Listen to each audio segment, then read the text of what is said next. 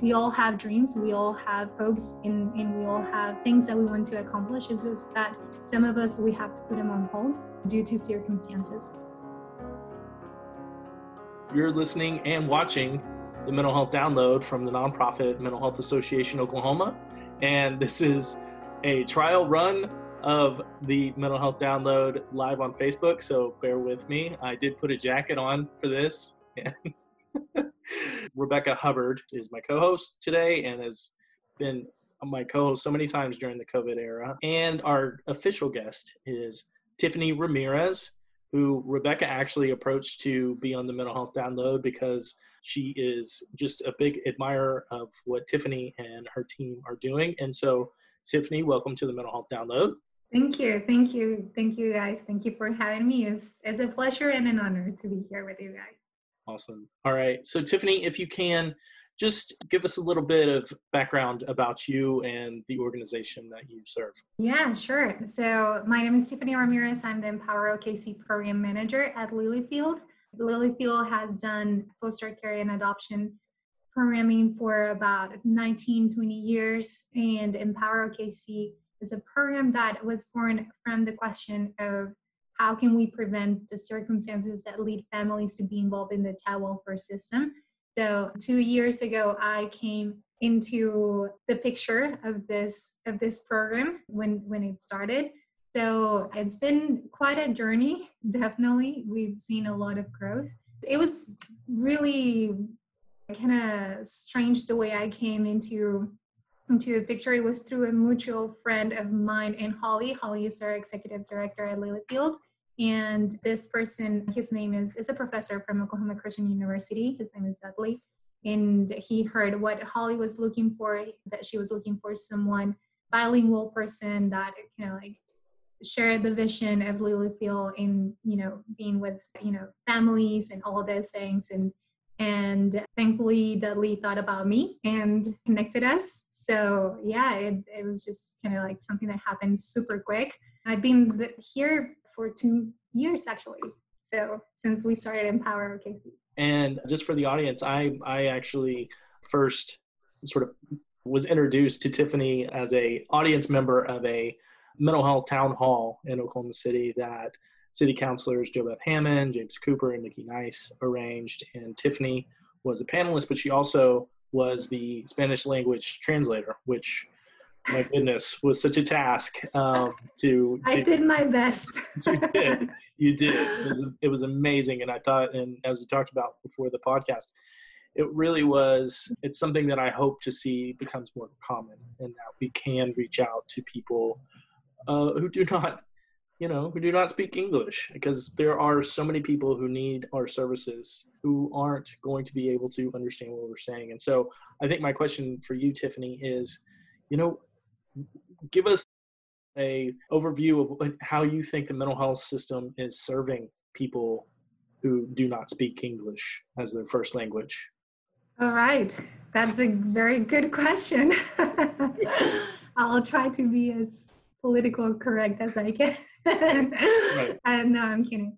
So I I know you already asked me to share a little bit about myself, a little bit about my my background, but I'll share it a little bit more since we're going deep into this question. I came to the United States when I was about to be 18, so I didn't speak any English. You know, that was about 15 years ago. So it was, uh, you know, me and my family. We didn't know technically we didn't know anybody here in Oklahoma. It was our first time living here in the United States. So when you come from that from that type of situation, it's really not many things that you feel like you are uh, eligible to to get a hold of or any you know you think you are limited into the resources or the things that you can do and although i was born in the united states i grew up in mexico you know all my life until i was 18 when i came here. And even in that sense you know i i was able to get a hold of more resources than other people in in my life. But still you you that is kind of like something that stays within you uh, that and especially when you don't know how the system works you don't know what's there what's available you know what resources are. And and not just into mental health also into education and other important topics where the government is involved. And and i think that is the key that we think that the government is involved in many things which they are but just because it has a governmental seal or you know entity or name behind it it's already there is already some sort of wall if you will into okay if i get into this if i get a hold of these resources or if i go and search for more of this and and that what is that to do to my life? What is that to do to my family? So and then you come another part of another the other side of the of the coin will be also that in in that sense our culture is not very much into it's, it's not very normal or very common to hear oh i'm accessing mental health resources or searching for a counselor or things like that. Because it's not it's just not something that that we grew up with or it's not something that you share openly. So with that said i think it's it's been both sides. I see or cd i see the the resources that are out there kind of like not really realizing how much of a need that was. For instance if i go back into and this is not even what is happening right now if i go back to my 18 year old self in that time in that moment i mean i was if you really think about it i was facing separation from something that i knew all my life. You know i was into something new. I think accessing to mental health resources would have helped me uh, avoid certain circumstances certain things that happen in my life.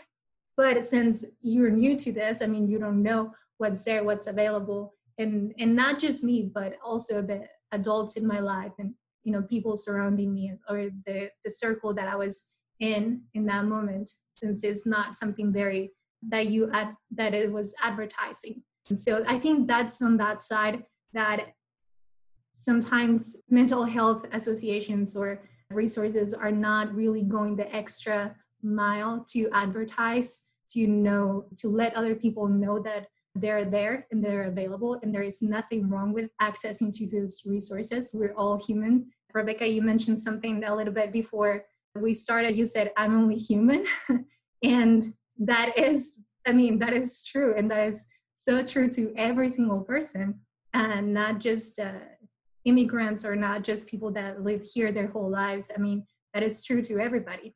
So there is that side. And then there is another side. There is very little efforts, I think, into bringing this type of topics in our community and educating our community in, into precisely that, that we're humans and it's okay if we're not okay. Wow. I think I gave you the long answer no, to that, that was, question. That was phenomenal. Um, now, can you do that in Spanish? No, I'm kidding. yes, give me another 30 minutes.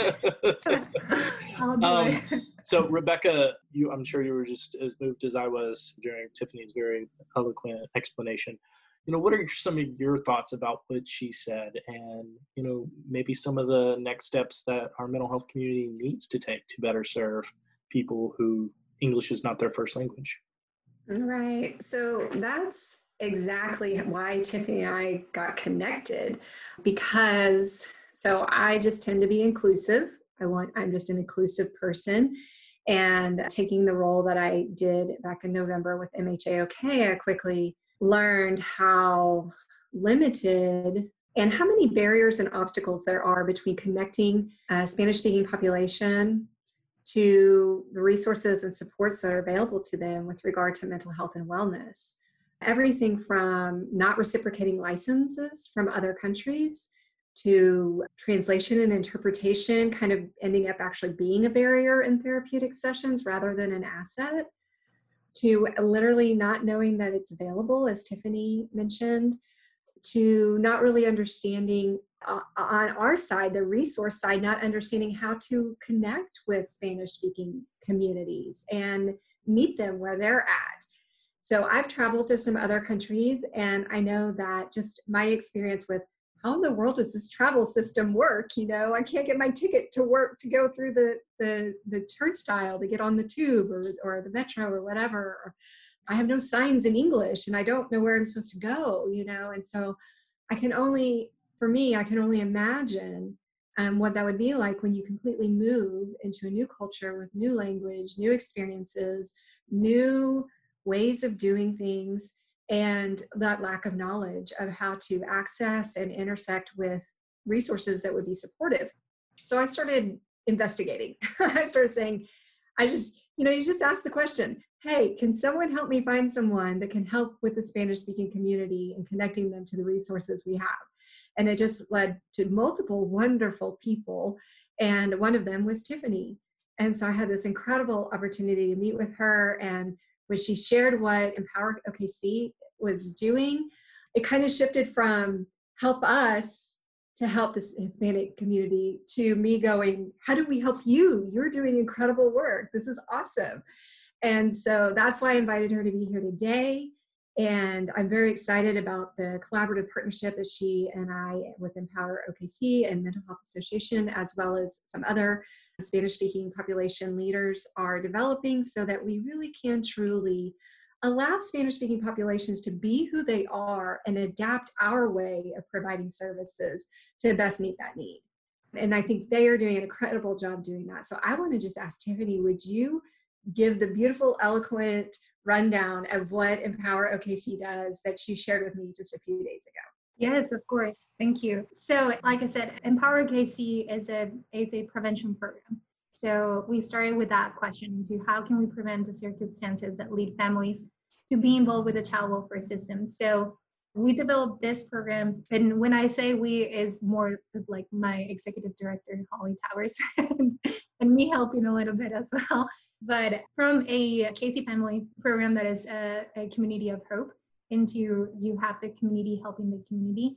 And through that, we just develop different programmings within the Empower C program, Empower OKC program. So one of them is a, kids club. Uh, kids club. It's a it's a mixture of a mentoring program, which is a we call them connectors essentially because we believe they're mentors, but we call them connectors because we we kind of see them as kind of the bridge between the families and the resources that can get connected. We don't at Empower OKC, we don't intend to have the answer for everything, but we do intend to connect the families to the resources that they they need if we don't have them. So we place these connectors in in different schools. We serve at Rockwood Elementary School, Esperanza Elementary School, and Heronville Elementary School. So this program is based into, we came within our partnership with DHS and we found there was five, essentially five zip codes within Oklahoma City where kids were coming into higher rates. And three of them are adjacent to each other in, in 73108, 73119, and 73129. And at our office is a zip code 73108. So from there, uh, these three schools are kind of like really close to us within that ratio. So we we place these mentors and we let the school decide with our partnership with OKCPS, obviously, decide who they believe is at risk. So they refer those families to us. We come into contact with the families. The families agree to be on our program. Essentially, it's a two-year program where these mentors, these connectors, will stay with the student for, for the school year, helping them in four essential ways. Uh, first one will be relationship building, uh, capacity building. We, we do also problem solving. And the very, this is the probably the concept that sounds pretty small, but for me is the biggest one, is persistent.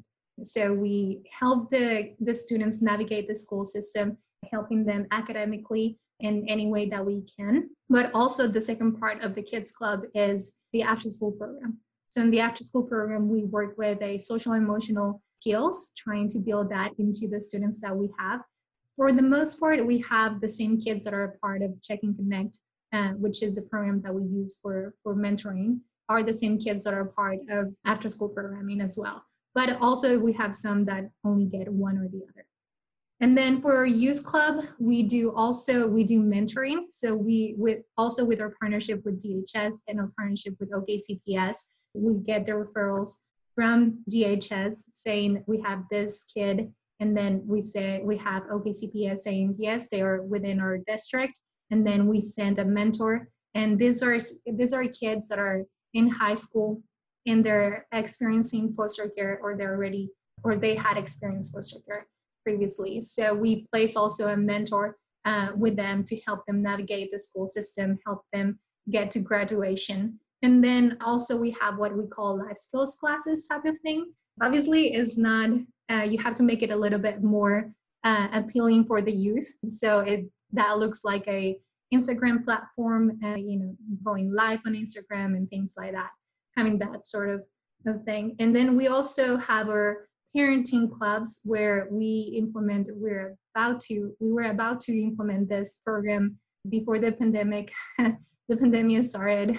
So but we also going to start it in june. So i'm like we need to go back to this. We this is the time where we need um, our parents to be more engaged and give them the tools. So we're going to use a curriculum that is called uh, raising highly capable kids. So we uh, have when we started our partnership, we started with Westwood Elementary School, which is adjacent to, to us. But unfortunately, last year when uh, the pathway to greatness happened in, in the Oklahoma City district, public school district, Westwood was closed. But we still have those contacts, and one of those is uh, one of the parents that was part of PTA. And so she got, we hired her to be our parenting club uh, advocate. So she's going to be the one implementing this program, this curriculum with the other parents. So you have a parent that comes from the community. You have a parent that uh, has that that knows also kind of like the system and other parents that it's kind of, if you will, kind of like a peer-to-peer support group type of thing. Wow. That's great. That's um, great. I have, I have, a question for Tiffany. Um, how has the services that you offer changed compared to pre-COVID to this current COVID era? My question. Took it. Well, to answer both of your questions, yes, that is wow. It we had to be creative. We we knew that we could not just stop serving our families, and also I didn't want to stop serving our kids either. So so what we we converted because this happened, we were still doing our after school programs. We go into this this schools and Heronville, Rockwood, and Esperanza. We go at three three thirty in the afternoon, and we do the programming at each school. So obviously we could not do that uh, anymore. So what we decided is we created uh, a YouTube channel where Briseida Sarabia, she is our Empower Kids Club coordinator and she shares the lesson that we normally do in the after school programming, uh, which we use a second step curriculum that the school Empower, the Oklahoma City Public Schools are using uh, anyways. We wanted to align with what they were teaching also. So she shares those lessons every week. So every week we upload on our YouTube channel, which if you guys want to subscribe, you can subscribe. you can go to Empower Kids Club on YouTube and you'll find us. And then additionally, in addition to that, we created uh, Zoom groups. So we have a collaboration with the Halo Project and where we create, they bring mental health resources to parents and then as we bring them to the kids. So we created Zoom groups with that that we have we have about three different Zoom groups that happen every week. So we we also share a lesson. For instance, this week I did one yesterday. Uh, this week was listening. So helping them with listening skills and all that sort of thing. And then we also are doing, since we are not able to have that, so the kids that come to our program, these are for the most part kids that have a lot of sensory challenges and they uh, sort of need to get their energy release. And, and so what we created is that since we're not able to have them and they need to be active they they need to to get a hold of those you know sensory stuff and and, and things like that. We created activity kits that we put together every week. Do you have some examples that you could share with us of I mean, you don't, I know you don't want to give too much detail, any one particular student or family or experience, but some experiences that you witnessed that you went, wow, I love my job kind of moments. Great question. Well, I can, I have many of them. I can, I can go on the whole day, but this one is coming to mind. So a couple of weeks ago, uh, we were on Fridays, like I said, on Fridays, we give away the families come and they pick up their activity kits. And we also, for the most part, uh, almost every week, we have some sort of snacks or food or groceries that we can give also. So this mom came, and also we have tablets that we're we're sharing. Also, we were giving away uh, some tablets. So this mom comes and she got she got her activity packets. She got some groceries and she got some tablets for her kids, and so she can access. It was during school. School was still going and as we were talking i was as we were sharing well she was sharing some stuff with me and and she mentioned she said i'm having a lot of trouble with this particular kid of hers one of her children. And she said do you guys and, and she went even which is normal for her culture. I was like this is so mexican. But uh, she said she just lowered her voice and she said do you guys have any anything that you can help me with? Because i feel like he needs more help and and like emotionally and i said yes we do have a counseling program. Uh, so we have counselor counselors here on staff and i can refer you to to one of them. So in that moment empower OKC not only fulfilled her physical needs uh, of food and activities but also the mental health need that that she had. Uh, so it was yeah it was just just to know that we were there for her like she was in need and she didn't know obviously it felt like she was really desperate to to have someone to help her in that way to help her son and and just to know that we were there to fulfill those needs it's priceless yeah so i know you guys have five counselors on staff and you do all these great you know interactive programs with the kids and you've been so adaptive with COVID. What was the number again? Yes, so our first year we were serving 17 kids on our Check and Connect program, which is our mentor program, five kids on our uh, after school program. And then the following year we went to 75 kids on our uh, mentoring program to 90, close to 90 kids on our after school programming. And since COVID 19 we went to up to uh, 324 wow. change if you ask me. It's such an incredible testimony to the fact that you were already connected to the community. And when all those pressures came on they had someone to turn to. And i just i think that is so highly valued for me anyways and it should be highly valued by everyone uh, because it's a, when we're already there, that's where we want to be. We don't want to respond to a crisis or trauma or a difficulty, you know, kind of trying to gather all our pieces together at the time. We want to be prepared already and be there and be be there, right? And and so I just I love what you all are doing. I love the after school programs, the social emotional learning, the academic assistance. I love the family support and outreach. I love the connection to mental health resources and support in a way that feels comfortable and safe for the Hispanic, Latin, or otherwise, you know, Spanish speaking uh, cultures and, and communities. I absolutely love what you all are doing. I think it is phenomenal. I, I just I can't say enough good things about it. You're doing good things. I also want to mention how you talked about connectors and how you see them as mentors, but they're also connecting to this and that. And I just want to share with you that I'm actually working on suicide prevention grant, and one of the biggest areas, strategies that they're looking at is connection. And so I feel like, you know, your connectors are doing that.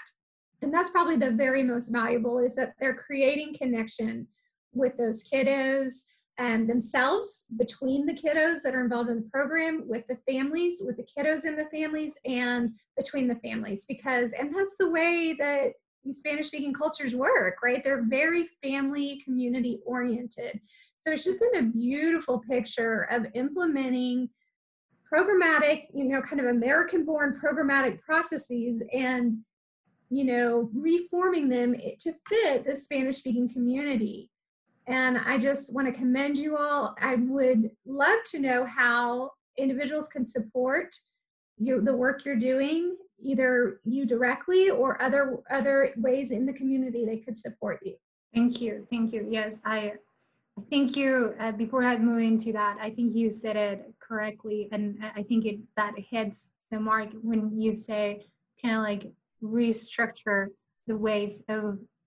It's not that the city or the state or or government are not doing the resources. It's just that we're not restructure them in into fit the needs uh, that are out there that is more diverse than we think but uh, yes we i mean obviously we are we're a nonprofit so obviously all the help that we can get whether it's in-kind donations or your monetary donations definitely uh, support that way of support is welcome. They can go to any of our websites. They can go to lilyfield.org or they can go to empower OKC families, I'm sorry, empowerfamiliesokc.org.